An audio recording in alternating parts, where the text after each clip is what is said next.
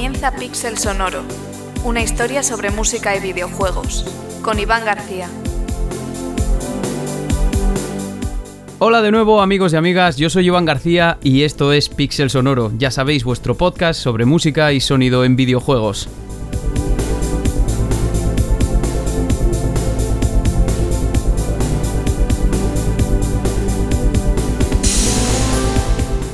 ¿Qué tenemos para hoy? Pues resulta que yo llevaba ya un tiempo queriendo hacer un programa que girase en torno al concepto de congruencia kinesónica o cinesónica de la que hablaba la famosa autora Karen Collins en su libro Playing with Sound del año 2013, pero todavía no había encontrado contenido muy relevante con el que plantear el programa o no al menos que a mí me satisficiera hasta el día de hoy, supongo. En este programa vamos a tratar cuestiones un tanto metafísicas, sí, pero muy interesantes. Vamos a hablar de la congruencia que por necesidad el videojuego demanda del apartado audiovisual y también de este respecto a las acciones del jugador.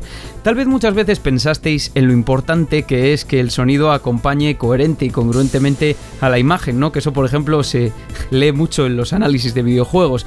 Quizá también en los posibles significados que puede conllevar que esto no suceda, pero ¿Y qué hay del sonido que acompaña a las acciones del jugador? ¿Y cómo se relaciona este ámbito con las imágenes que vemos en pantalla? ¿Debe la música que suena de fondo acomodarse a las acciones del jugador? ¿Y qué pasa cuando es al contrario y son las acciones las que se acomodan a la música? Bueno, hoy vamos a hablar de todo esto y además vamos a reseñar brevemente un título de reciente publicación, un juego diferente a su manera y cuyas mecánicas giran en torno al ritmo. Estoy hablando del FPS rítmico Metal Hellsinger que vio la luz el pasado 15 de septiembre y que para mí ya ha sido la excusa definitiva para realizar este programa. Bueno, eso y que su community manager me ha retado varias veces por Twitter y se la debo.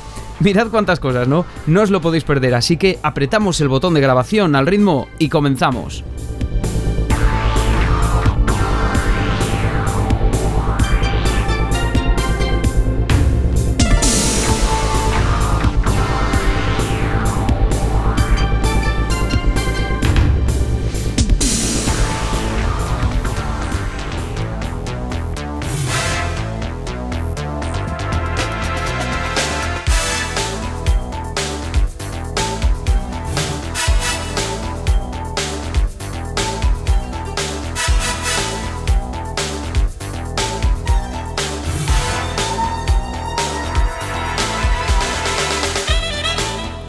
Y comenzamos en Pixel Sonoro en la ciudad de Neokobe. Estamos escuchando la música de Snatcher.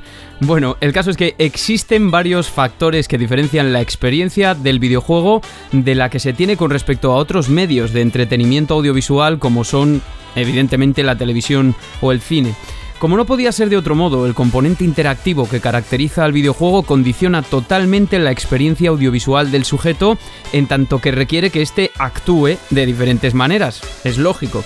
En ese sentido, el apartado audiovisual del videojuego no sirve únicamente para que el jugador empatice o conecte con el ámbito puramente narrativo, como sucede en el cine, esté o más o menos presente. Aquí, a diferencia de lo que sucede cuando vemos una película, la imagen y el sonido deben asistir necesariamente al jugador o jugadora en el plano lúdico, deben ayudarle a avanzar en el juego. El caso es que cuando se trata específicamente de sonido y del papel que desempeña en el apartado lúdico, generalmente existe cierta propensión a considerar su importancia únicamente en calidad de acompañante de la imagen, como si emanase de ella y obviando otros escenarios en los que opera fuera de ese ámbito.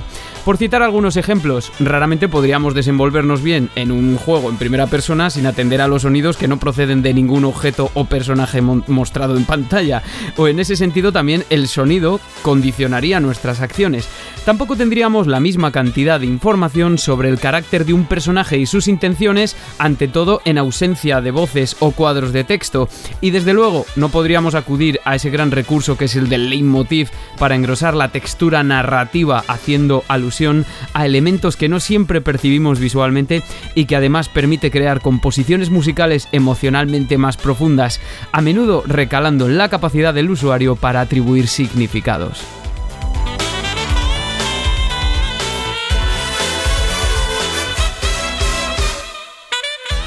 Al contrario de lo que suele percibirse, el sonido responde a las acciones del sujeto y a la propia programación del videojuego, siempre en congruencia con lo que sucede en el apartado visual. De eso trata, en cierto sentido, su carácter interactivo, adaptativo y multimodal. Pero también sucede al contrario, porque siendo cierto que el plano sonoro queda condicionado por las acciones del jugador y por los eventos que inicia el juego, existen ejemplos de títulos en los que nuestras potenciales acciones quedan supeditadas al dictamen del sonido. Esto sucede de manera inexorable en los juegos englobados en la categoría de ritmo-acción, tal vez el ejemplo más claro y popular de categoría de juegos en los que es válido prescindir de la imagen sin que ello impida la consecución de sus mecánicas. Hay más ejemplos de otro tipo de juegos que buscaron desatarse del plano visual, pero en este episodio vamos a intentar acotar.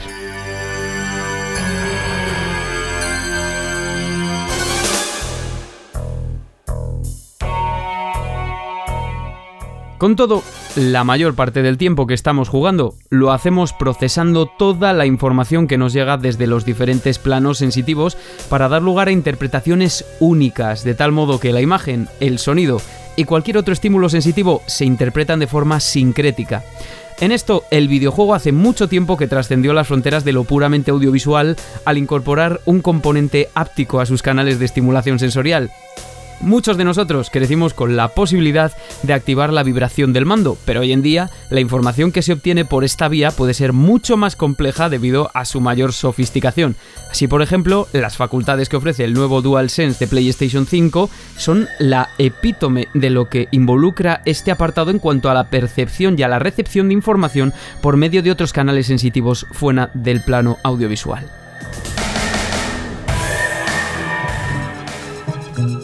Por otro lado, debido al componente ludonarrativo que es natural del videojuego, se presupone que la información arrojada a través de una vía va a ser concomitante y congruente respecto a las demás, incluso en aquellas situaciones en las que una de ellas prevalezca sobre el resto en cuanto a las mecánicas. Generalmente se trata del apartado visual. El jugador que aprieta un botón en reacción a un evento que percibe visualmente espera una respuesta sonora a dicho evento que tenga sentido y que se produzca todo lo sincrónicamente posible. Lo mismo se aplica al posible sonido que conlleve su acción o la respuesta del mando y así sucesivamente. Las incongruencias o desajustes que pudieran surgir son mucho más tolerables cuando afectan al ámbito puramente narrativo que al lúdico porque son susceptibles de generar nuevos significados y no son tan molestas.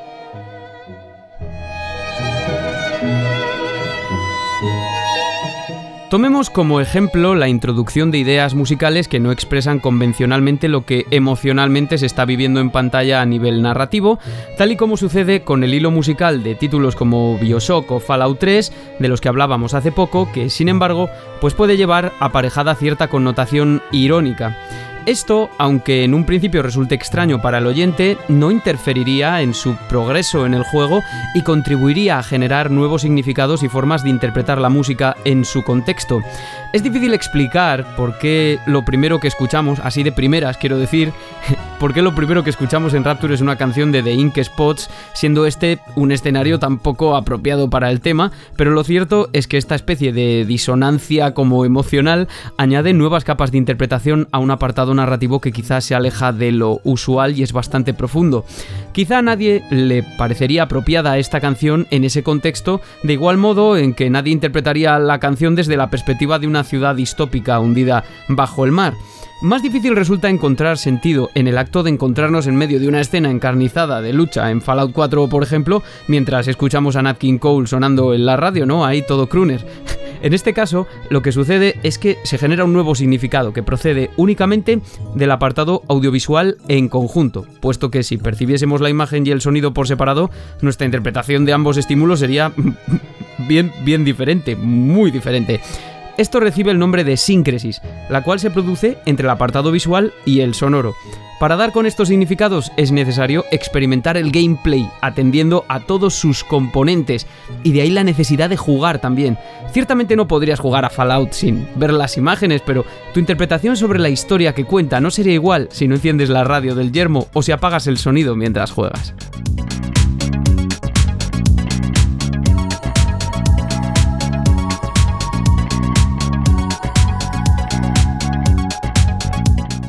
La conjunción vídeo-sonido-acción, no obstante, se produce siempre independientemente de que el plano al que afecte sea el lúdico o el narrativo. Pero, ¿qué sucede cuando se dan incongruencias que afectan al apartado lúdico? Que esto ya sería lo último. Es decir, ¿qué pasaría si escuchásemos stingers respondiendo a cambios de estado que no existen, o con mucho retardo, o si estos stingers no fueran interpretables fácilmente? ¿Nos sentiríamos confusos si los efectos de sonido se produjesen totalmente a destiempo con respecto a nuestras acciones? ¿O y si en Guitar Hero ejemplo, nuestro mástil y los comandos no se correspondiesen con la canción que estamos escuchando y lo que vemos en pantalla. En estos casos, amén de otros muchos, la unión de los planos auditivo, visual y áptico debe producirse necesariamente de manera congruente y coherente, de tal modo que no aparezcan perturbaciones lúdicas que impidan al jugador avanzar en el juego. En caso de darse, las incongruencias pueden afectar al gameplay en un grado variable, hasta el punto de ser un rasgo distintivo del juego, sí, pero también hacerlo injugable. Por ejemplo, en ciertas aventuras gráficas es habitual que el sonido aparejado a las acciones pues aparezca un tiempo después de haber llevado a cabo la acción. Por ejemplo, cuando cerramos puertas, ¿no? Que eso es muy típico. Ves la puerta cerrarse y luego suena y tú ya dices, bueno, me ha informado el juego de que se ha cerrado la puerta, pero hay veces que ni siquiera se corresponde su intensidad, pero lo dejas pasar. No obstante, hay un apartado sumamente interesante que no se ha mencionado y es el que se refiere a la correspondencia entre el ritmo del gameplay y el ritmo de la música que suena en el background.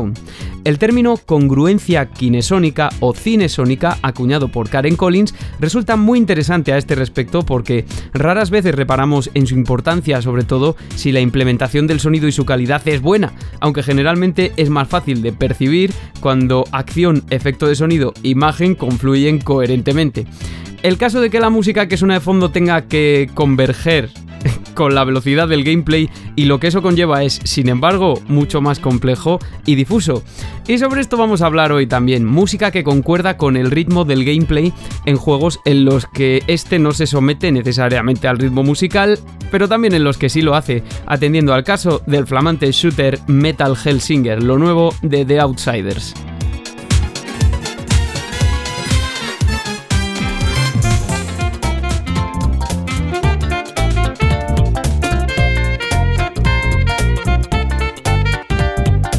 Y aquí las preguntas del millón. ¿Debe el tempo y el carácter de la música acomodarse al ritmo del gameplay, a su intensidad? ¿Y qué pasa si no lo hace? Pues muy interesantes preguntas. Parece evidente que los efectos de sonido deben encajar a la perfección con nuestras acciones y la imagen, pero en el caso de la música no queda tan claro. En una de las pocas entrevistas que se pueden encontrar en vídeo a Koji Kondo, la famosa entrevista aquella del año 2009 que han reportado en numerosos medios, este explica que a la hora de realizar la música del primer Super Mario Bros. necesitó jugar al juego antes.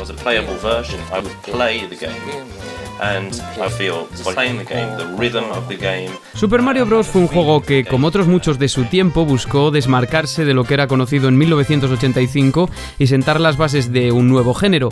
Y así lo hizo. En esta época, como bien comenta mi compañero Mario Acosta en su trabajo de fin de máster, comienzan a definirse algunos estándares en determinados géneros y Super Mario lo hizo con los juegos de plataformas. El juego fue impactante desde un primer momento por varios factores, aunque sin duda podríamos destacar la fluidez del gameplay, la fidelidad de los controles, la búsqueda de un nexo narrativo de los niveles, aunque fuese bien sencillo, y evidentemente también su música. No fueron muchas pistas las que crearon para el juego, las que hizo Koji Kondo para el juego, 5 en total y varios stingers, pero surgieron en un momento en el que la industria era mucho más joven y los creadores no tenían el mismo respaldo que tienen ahora porque los equipos no tenían demasiada experiencia. En este sentido, parece ser que el propio Koji Kondo tuvo algunos problemas a la hora de realizar los primeros bocetos de la música de Super Mario porque se llevaron a cabo antes de que éste pudiese probar el juego y por lo tanto de que contase también con el ritmo al que jugábamos. Así, nada más pudo probar la demo, decidió que el tempo de los temas que había creado no concordaba con la velocidad a la que se sucedían las acciones del jugador y los eventos en pantalla y le tocó rediseñar su trabajo. Fijaos qué cambio, ¿verdad? Hasta molesta. Se produce como una especie de disonancia melódica, rítmica, difícil de explicar. Bueno, tratar de afirmar que el tempo de la música el carácter también debe acomodarse a la velocidad del gameplay y a la intensidad, al momento que estamos viviendo en pantalla, es una tarea compleja en tanto que hay diversos factores que inciden en la intensidad de los eventos que se suceden y no solo hablamos del plano lúdico.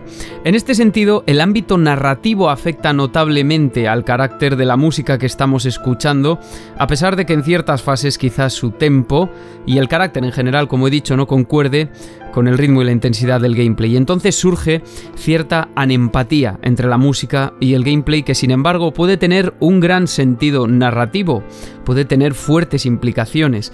Este es el famoso caso de Win, señor de la ceniza, que ya todo el mundo sabe que yo no soy muy asiduo a Dark Souls, pero este es un caso particularmente famoso y relevante, ¿no? El jefe final del primer Dark Souls y un caso llamativo por el hecho de que nos enfrentamos a él arropados por esto que está sonando de fondo, una composición para piano de carácter bastante evocador y bucólico a cargo del maestro Motoi Sakuraba.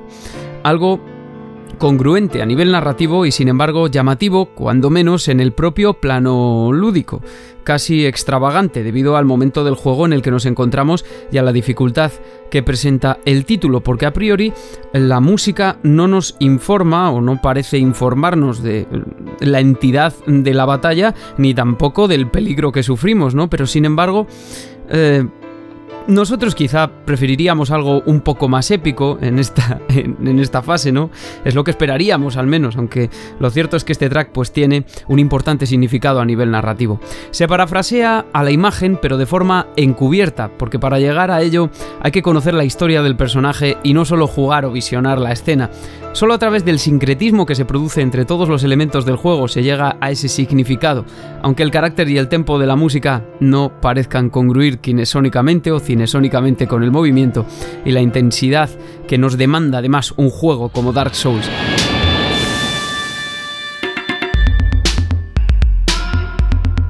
Afortunadamente no todo tiene por qué ser tan complejo. Vayámonos al otro extremo. Juegos que carecen de narrativa o cuya narrativa es muy simple. Es el caso de algunos juegos de puzzles. Los jugadores más clásicos recordarán con cariño las melodías de juegos como Tetris en cualquiera de sus versiones o el mítico Columns de Sega. Y si hacen memoria, aunque no creo que sea necesario, recordarán que la aceleración del tempo de la música acompañaba congruentemente el aumento de dificultad que venía marcado por también por el incremento de la velocidad con el que caían las fichas, ¿no? Las puñeteras fichas. Acelera el ritmo del gameplay, aumenta la intensidad y consecuentemente a nivel kinesónico con las acciones del jugador, la música se acelera indicando un cambio de estado. En el caso de Tetris, este principio se ha renovado en la actualidad después de que Tetsuya Mizuguchi produjese Tetris Effect y Tetris Effect Connected, los juegos cuyo objetivo es ya no buscarlo congruencia, sonido, imagen, acciones, sino provocar un efecto sinestésico en el jugador, es decir, tratar de crear el efecto de que percibimos la imagen como sonido y viceversa.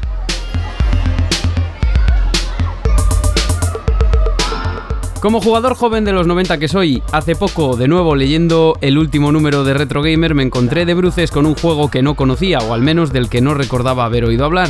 Al igual que sucede en ciertas ocasiones en las que conoces la existencia de algo que te cautiva al instante, este fue mi caso con el juego Pinball Dreams de 1992, desarrollado por Digital Illusions para el sistema Commodore Amiga.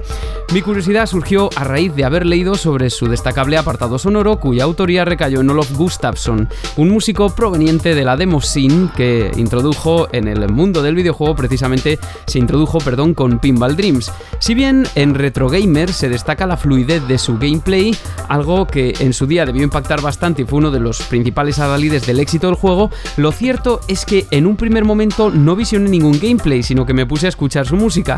Me pareció magnífica. Entonces ya sí, me interesé por ver cómo era Pinball Dreams y fue cuando empecé a reparar en que había algo que llamaba mi atención poderosamente.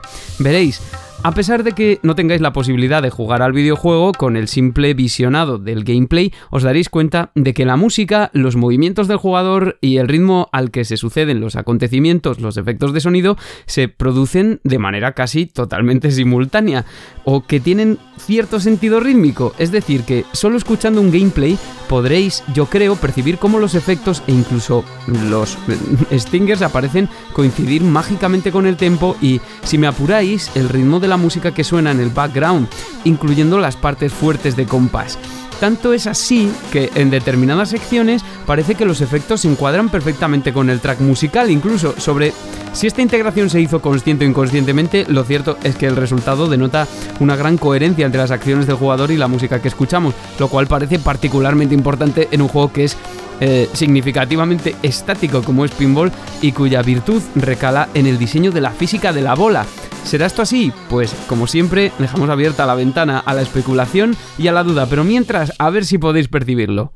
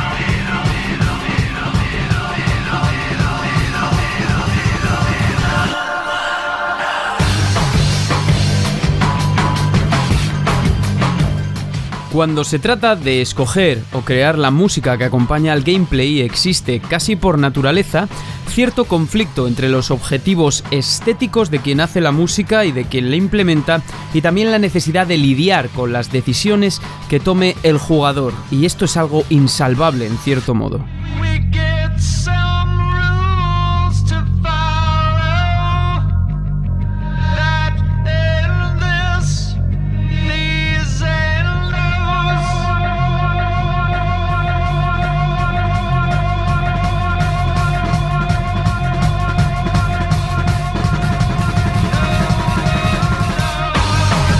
Esto expresaba Richard Stevens, profesor de la Universidad de Leeds Beckett, en un interesante artículo, bueno, que en realidad es un capítulo de libro, que os recomiendo sobremanera titulado The Inherent Conflicts of Musical Interactivity. En él, Stevens aborda temas francamente relevantes en el ámbito de la integración musical condicionada por la interactividad del medio, resaltando diferentes controversias y métodos que suelen seguirse para tratar de mitigar su impacto. Son varios los obstáculos que plantea la naturaleza interactiva del videojuego, incluyendo la dificultad a la hora de crear cadencias audiovisuales congruentes con las acciones del jugador, el hecho de que el juego puede suponer una experiencia diferente para cada tipo de jugador o también el problema de la forma musical resultante de los actos instigados por el usuario. Y es que siempre fue particularmente desafiante y lo sigue siendo, a pesar de las herramientas modernas de integración del audio en videojuegos, conseguir que la música, específicamente la música, responda concurrente y coherentemente con las acciones del y a los eventos que suceden en pantalla sin que ello impacte negativamente en la forma. En ese sentido, el propio Richard Stevens alega que la música que escuchamos en la gran mayoría de las ocasiones no es realmente interactiva, sino que el sistema empleado para integrar la música es un mero receptor de instrucciones.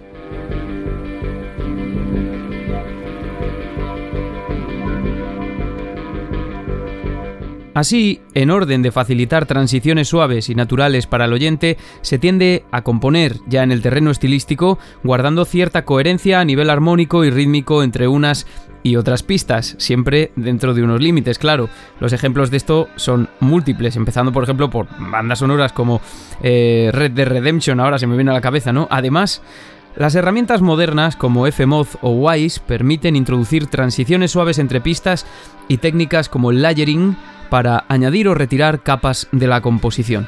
Como ya hemos visto, algo que no parece encajar demasiado en el plano puramente lúdico puede tener su sentido en el narrativo. Pero bueno, un gran ejemplo de implementación satisfactoria de transiciones y layering que responde a las acciones del jugador se produce en el juego cuya banda sonora pues estamos escuchando ahora, parte de su banda sonora, de su soundtrack licenciado. En este caso eh, el remix realizado por Uncle del tema No One Knows de Queens of the Stone Age, ¿no? Estamos hablando del juego de snowboarding SSX3 del año 2003, un juego que ya nos sugería nuestro gran oyente, nuestro y de todo el mundo, Darko Takashi, hace unos días a través de Twitter y casualmente esta semana he estado leyendo sobre su sistema de música dinámica que busca, en cuentas, acompañar a las acciones del jugador imitando la estética de los vídeos deportivos de snowboarding, añadiendo filtros de paso, facing u otros efectos cuando nos encontramos, por ejemplo, en el aire con la tabla y transiciones rápidas hacia una textura musical diferente, con más capas en el momento de aterrizaje, ¿no?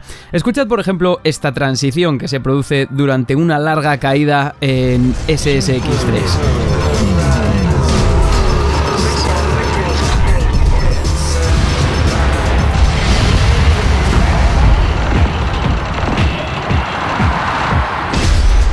Es decir, y en resumidas cuentas, el clima de la música se sincroniza con eventos relevantes durante el juego, tal y como lo haría en un vídeo de, no sé, Eurosport, Sportmanía o, no sé, la MTV o cualquier canal que dedique algo de tiempo a deportes extremos. No sé, yo creo que a lo mejor me he ido un poco a principios de los 2000 por lo menos, ¿no? A mi adolescencia. Pero bueno, la experiencia aquí no solo es lúdica, y eso es lo importante, sino también estética, es decir, que va más allá del propio videojuego.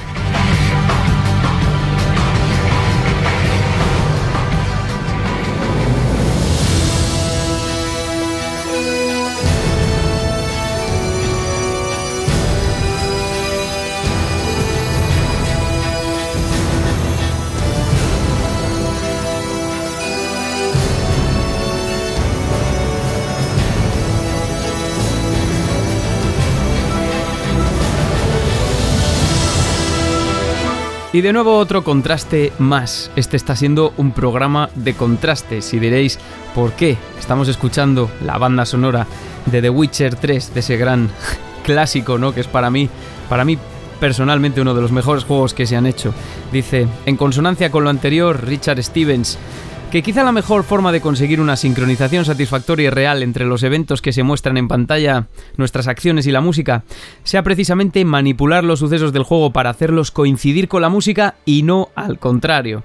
De este modo, la congruencia a nivel audiovisual y kinesónico resultaría más natural, tal vez. Un ejemplo bastante ilustrativo de esto tiene lugar en la expansión Blood and Wine de The Witcher 3, en donde los NPCs se programaron para atacar a Geralt siguiendo el ritmo de la música que suena en el fondo, buscando causar la impresión de que éste está danzando más que luchando. Ahora os pido mucha atención para escuchar la siguiente secuencia que pertenece a la lucha entre Geralt, un grupo de soldados, y Goliath, la cual se produce al comienzo de la expansión a ver si sois capaces de percibir cómo habitualmente los golpes de maza de Goliath, por poner un ejemplo, contra el suelo, se producen de manera sincrónica con el tempo más o menos, ¿no? Con el tempo de la música que suena de fondo.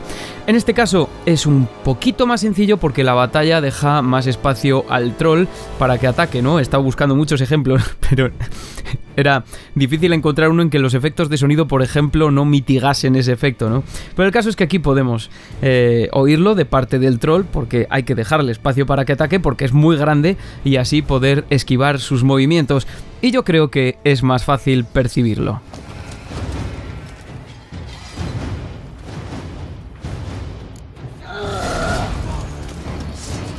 For my lady,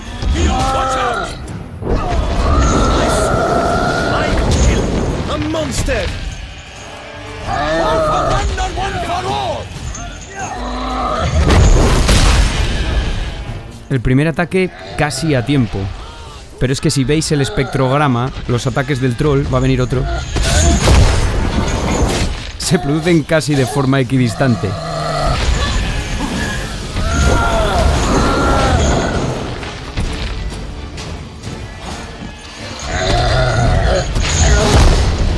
Y hay otro, a tiempo casi también.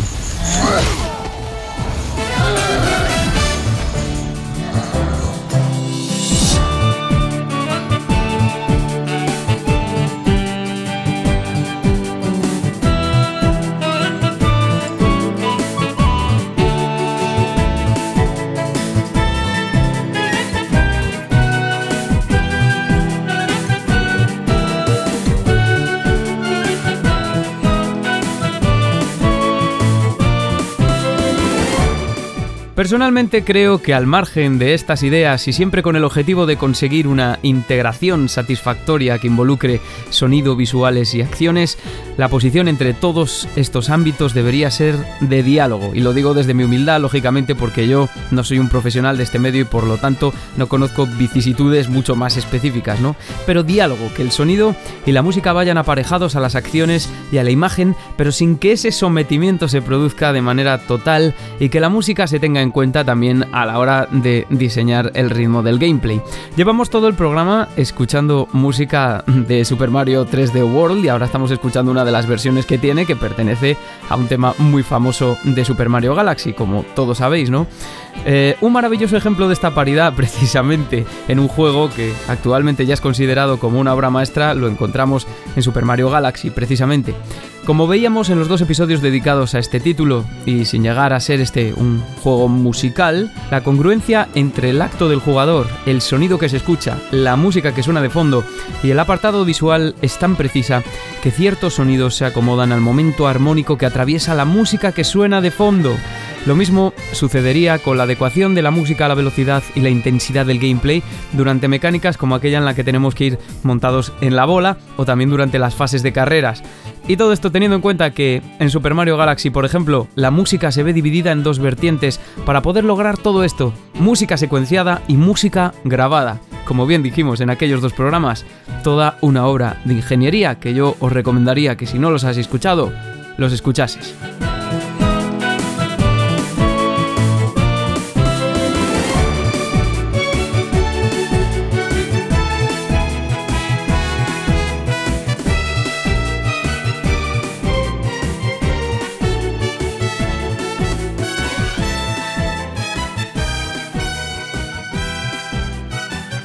Hasta ahora hemos tratado juegos en los que en su mayoría el carácter y el ritmo de la música debían adecuarse al juego y no al contrario. Obviamente, el ejemplo de The Witcher 3 nos sirve de bisagra para hablar brevemente de aquellos juegos en los que la acción queda supeditada al ritmo, haciendo de la congruencia kinesónica una necesidad de primer orden, incluso más relevante que la congruencia audiovisual. Y lo haremos aprovechando la salida de Metal Hellsinger, el shooter rítmico que vamos a reseñar ahora mismo, a continuación incluyendo extractos de su gameplay.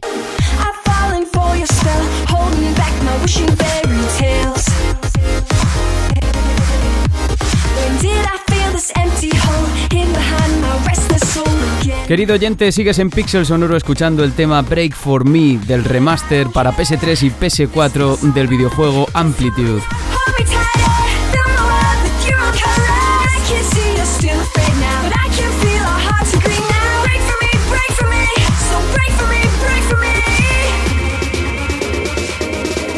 Los juegos musicales clasificados dentro de la categoría ritmo-acción se encuadrarían dentro de la segunda tipología de formas de escuchar la música de los videojuegos que propuso el doctor e investigador Michael Camp. La escucha lúdica o aquella que se produce cuando ponemos atención a la música para jugar acompañados por ella o a través de ella. Sí, quizá lo hayáis pensado, hay varias formas de escuchar la música en un medio interactivo como el videojuego. Efectivamente, al menos cuatro formas según este autor, pero ahora nos interesa es la escucha lúdica. La música es un elemento central en cualquier videojuego, de eso estamos convencidos, pero aunque sea sumamente importante, en el caso de los juegos de ritmo-acción es literalmente el centro de la mecánica, en la mayoría de los juegos musicales, ¿no? La otra parte es la acción, lógicamente. Y así dicho, parece que primero se produce el ritmo y después la acción, y así es en cierta manera, aunque en verdad la idea es que hay que conseguir que ambas se sincronicen, solo que en este caso la responsabilidad va a recaer en el jugador, y ahí está el desafío en la mayoría de los casos. Las formas en las que podemos interactuar con el juego en eh, muchos de los casos son de lo más variadas, a través de nuestro mando, como sucede en Parapad de Rapper, de diferentes periféricos, tal y como sucede en Guitar Hero, DJ Hero, eh, Beatmania, eh, Taiko no Tatsuin, o incluso a través de la propia consola cuando esta ofrece recursos adecuados, como es el caso de Rhythm Paradise, la joyita de Nintendo DS que nunca os he parado de recomendar.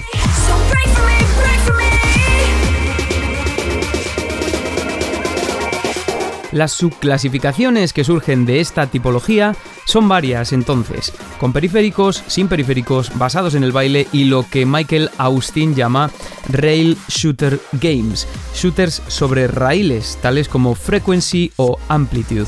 Pues el juego que reseñamos hoy, Metal Hellsinger, podría encuadrarse en esta última categoría, solo que con algunos peros y añadidos. El más importante, que no se trata de un juego sobre raíles, sino que en este caso nos movemos con total libertad. Pero más vale que actuemos siguiendo el ritmo de la música y con buena sincronización, o no lo contaremos.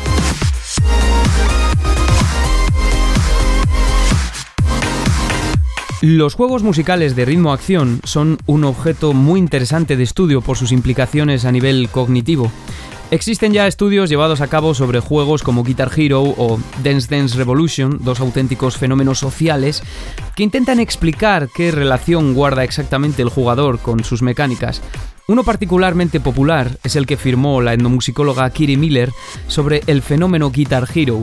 En sus estudios llegó a la conclusión de que el juego era capaz de conectar el acto de jugar con el de tocar un instrumento, guardando las distancias que existen entre una y otra faceta, desde luego, pero el individuo podía creérselo, y si el individuo se lo cree, a efectos cerebrales también puede tener implicaciones, a efectos cognitivos y neurológicos.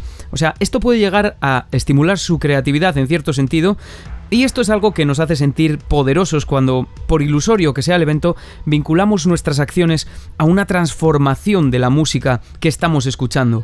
Pulsamos los botones correctos y ¡pum! El track se completa y nos venimos arriba.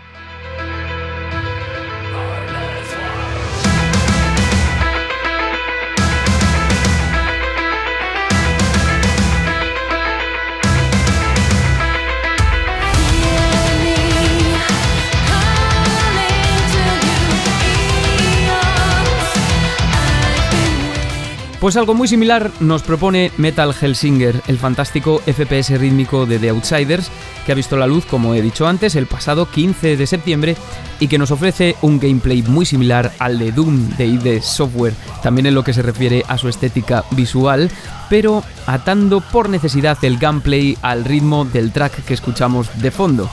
En él controlamos a La Extraña, un personaje que cruza los Avernos en busca de redención, venganza y que lucha por recuperar algo que le ha sido arrebatado y que valora por encima de todas las cosas, su voz.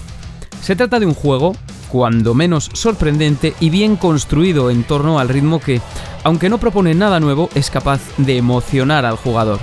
El desafío más evidente en un juego de tal frenetismo, porque es bastante frenético, es el de adaptarse a accionar los botones cuando nos es rítmicamente conveniente y no cuando nos es más conveniente personalmente a nosotros por múltiples factores.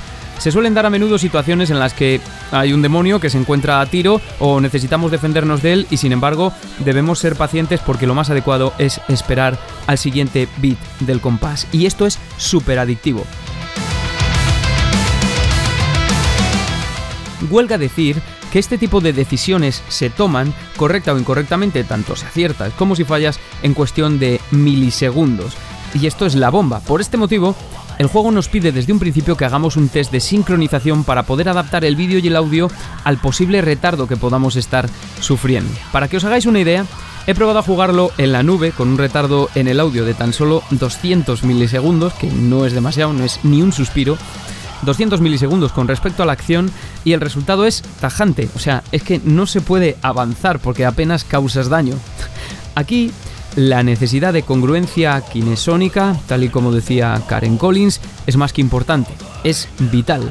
En Metal Hellsinger todo parece adoptar una adecuación rítmica a la música de cada nivel, y esto es un efecto maravilloso y difícil de explicar con palabras. Por ejemplo, el ritmo al que se realiza la recarga de la escopeta puede ser un valioso aliado para encajar golpes y también ejecuciones satisfactorias enlazando combos rítmicos. Cuantos más combos encadenemos, más aumentará el nivel de furia, más daño hacemos y con cada nivel aumentado aparecerán nuevas capas en la música. Es decir, cuando comenzamos el nivel más básico escuchamos parte de la batería y el bajo y a medida que puntuamos se irán añadiendo los demás instrumentos. Así hasta llegar al nivel 16X en el que aparece la voz la cumbre, a modo de recompensa. Esta propuesta jugable es en parte original, por la mezcla de géneros y por añadido pues da lugar a un gameplay bastante emocionante si tenemos en cuenta que nuestras acciones se ven recompensadas o penalizadas de manera musical y esto mola muchísimo, ¿no? Genera auténticos picos emocionales. Por otra parte, no es menos importante señalar que las mecánicas propuestas son, en cierto sentido, congruentes con el argumento del juego. Es decir, todo guarda una coherencia ludonarrativa, ya que, a fin de cuentas, el objetivo final del juego es recuperar la voz del personaje. Y creedme que no es tan fácil alcanzar el nivel máximo de furia en la que esta aparece, más que nada porque además hay que golpear a tiempo. A contratiempo no vale, con lo cual baterías absteneos de crear y de experimentar mucho porque este juego tampoco os lo va a permitir, no va a permitir mucha experimentación. Pero el caso es que cuando se alcanza ese nivel, cuando alcanzamos ese nivel y escuchas la voz, además la voz de grandes artistas del metal internacional, ese momento es increíblemente satisfactorio, se viene uno completamente arriba. Por otro lado, el elenco de artistas con los que se ha contado es de auténtico lujo, sobre todo para los amantes de la música heavy metal rock. Las vocalistas Tatiana Smiluk y Alaisa White Lutz, que son muy conocidas, de Ginger y Ark Enemy, Serge Tankian de System of a Down, Matt Heafy de Trivium, Randy Blythe de Lamb of God, o sea, flipando, John Street de Soilwork, que a mí me flipa ese grupo también, y Michael Stan de Dark Tranquility. Además, tal y como se ha anunciado, en un futuro el juego va a permitir añadir música personalizada a través de mods, que habrá que ver qué tal sale porque es difícil decirlo, pero tiene que estar a un tempo determinado para que el gameplay se haga fácil. Y ese tempo se puede doblar a través de la introducción de Snare en 2.4, por ejemplo, como comentábamos en el episodio de Sonic, pero no puede sobrepasar ciertos umbrales, o yo creo que no debería, ¿no? Bueno, como es muy difícil expresar lo que sucede a lo largo de un pequeño fragmento de Metal Hellsinger, pues vamos a dejar de lado el vídeo y vamos a escuchar cómo suena en directo. El vídeo en Metal Hellsinger es tal vez un canal sensitivo secundario en comparación con el sonido, pero sigue siendo imprescindible, al contrario de lo que sucede en otros juegos de ritmo-acción. En Guitar Hero, por ejemplo, si te aprendes los comandos y te estudias las canciones al dedo, si juegas mucho, pero o sea, tienes que jugar muchísimo, te las puedes aprender y ya no hace falta que veas nada, ¿no? Tenemos que estar preparados, por ejemplo, para pensar que para un guitarrista profesional, a lo mejor es más difícil tocar algunos temas en Guitar Hero o así de primeras que tocarlos en la guitarra, ¿no? Bueno, que me lío. El caso es que en Metal Hellsinger tienes que saber a dónde atacas, ¿no? Porque hay ciertos enemigos que se mueven por el escenario y se mueven rápido, además. La calibración del audio, el vídeo y la acción es aquí indispensable y por eso es lo primero que vamos a hacer. Yo he comenzado a jugar en la nube para añadir ese factor que, como he dicho, sucede cuando no existe congruencia audiovisual y kinesónica y ya os digo que se pasa mal. Así que vamos a ver qué es lo que he hecho.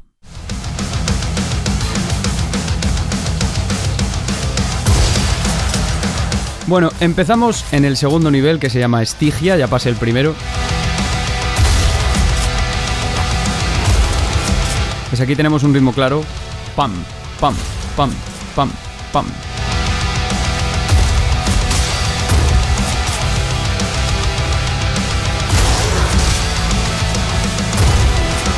Ese último tiro lo fallé y adiós, ¿no? Y sin embargo este puntúa más. Aquí cuando estás cerca de morir, fijaos cómo cambia toda la textura y todo, se le aplican filtros, ¿no? Casi no se oye, pero el ritmo queda ahí claro. Pam, pam, pam.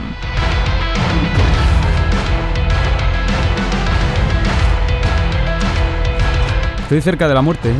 Muy cerca. Ya, vosotros podéis notar auditivamente que algo ha pasado ahí que he cogido vida, ¿no? y subida de furia ahora.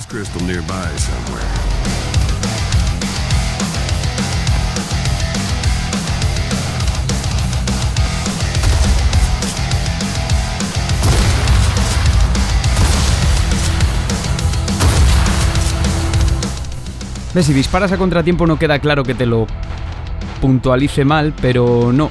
En general hay que seguir el beat, además tienes unas indicaciones, unas flechas ahí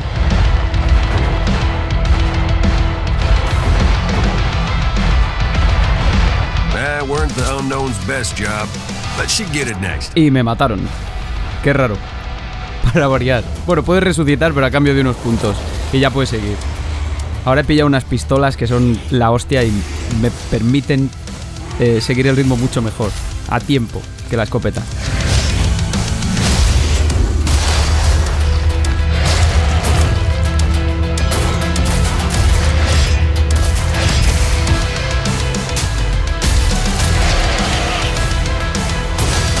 Ahí las ejecuciones igual, a tiempo todo. Que me acabo de cargar a un demonio así como muy grande.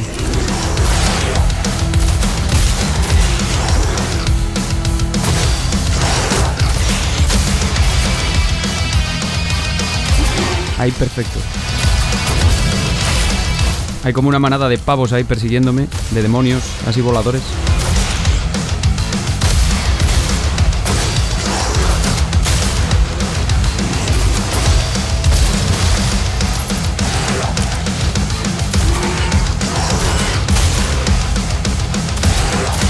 Ahí clavado.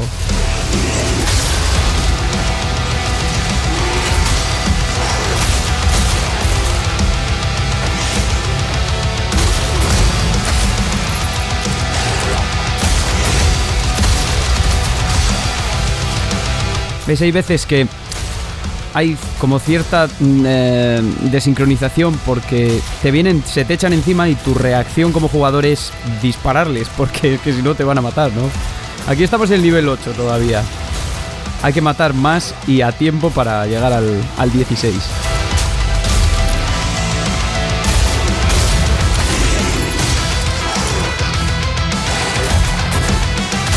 De momento no perdemos ni la guitarra ni nada, pero lo importante es que se aprecie a nivel auditivo, ¿no? Yo creo que se aprecia muy bien esa texturización de la música. Ahora estamos en el 16. ¿Veis? Si lo pierdes el nivel y Se va la voz. Otro demonio de estos asquerosos. Difícil conservar la voz.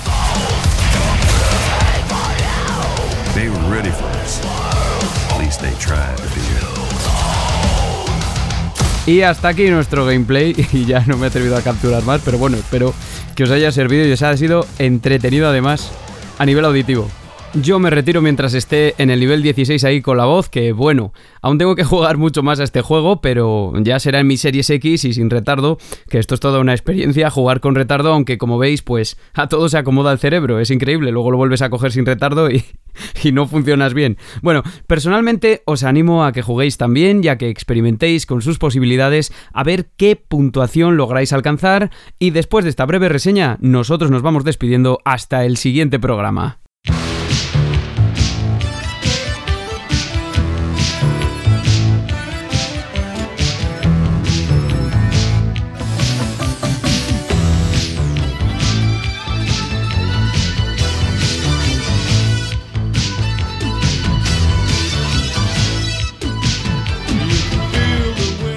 Bueno, bueno, bueno, programa cortito, lleno de cambios de música, también con muchos gallos, precisamente por hacer mucho el heavy, hablando de cuestiones profundas y terminando con un experimento, que en fin, ¿qué más se puede pedir? Experimento digo porque bueno, no es la primera vez que ponemos gameplay, pero no tanto tanto, y no sé qué tal se vive solo escuchando y sin ver el vídeo, en fin. Espero que sea como sea, os resulte liviano y os animéis a jugar a Metal Hellsinger, que lo tenéis en consolas y PC, y también a que leáis y reflexionéis sobre la cuestión de la sincronicidad en el apartado audiovisual del videojuego y también en el ámbito kinesónico o cinesónico. Es decir, la unión entre sonido y acciones. Por favor, os animo como siempre a que nos mandéis vuestros ejemplos de integración rítmica de la música con las acciones y con el gameplay en general, que fijo que salen cosas súper curiosas.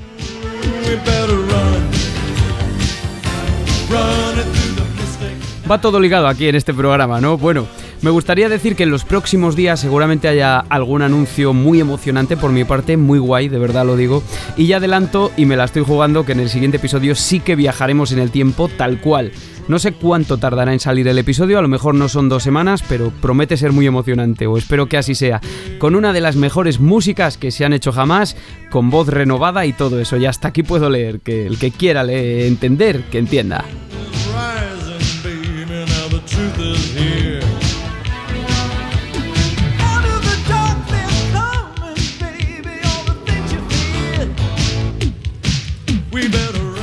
Nos vamos en la noche, amigos y amigas, sin dejar de acordarnos de nuestros oyentes de México, que son muchos, es el segundo país donde más se escucha Pixel Sonoro, y que precisamente el 15 de septiembre celebraban el día de su independencia, con un programa espectacular de Delvita la Orquesta que ya os recomiendo desde aquí.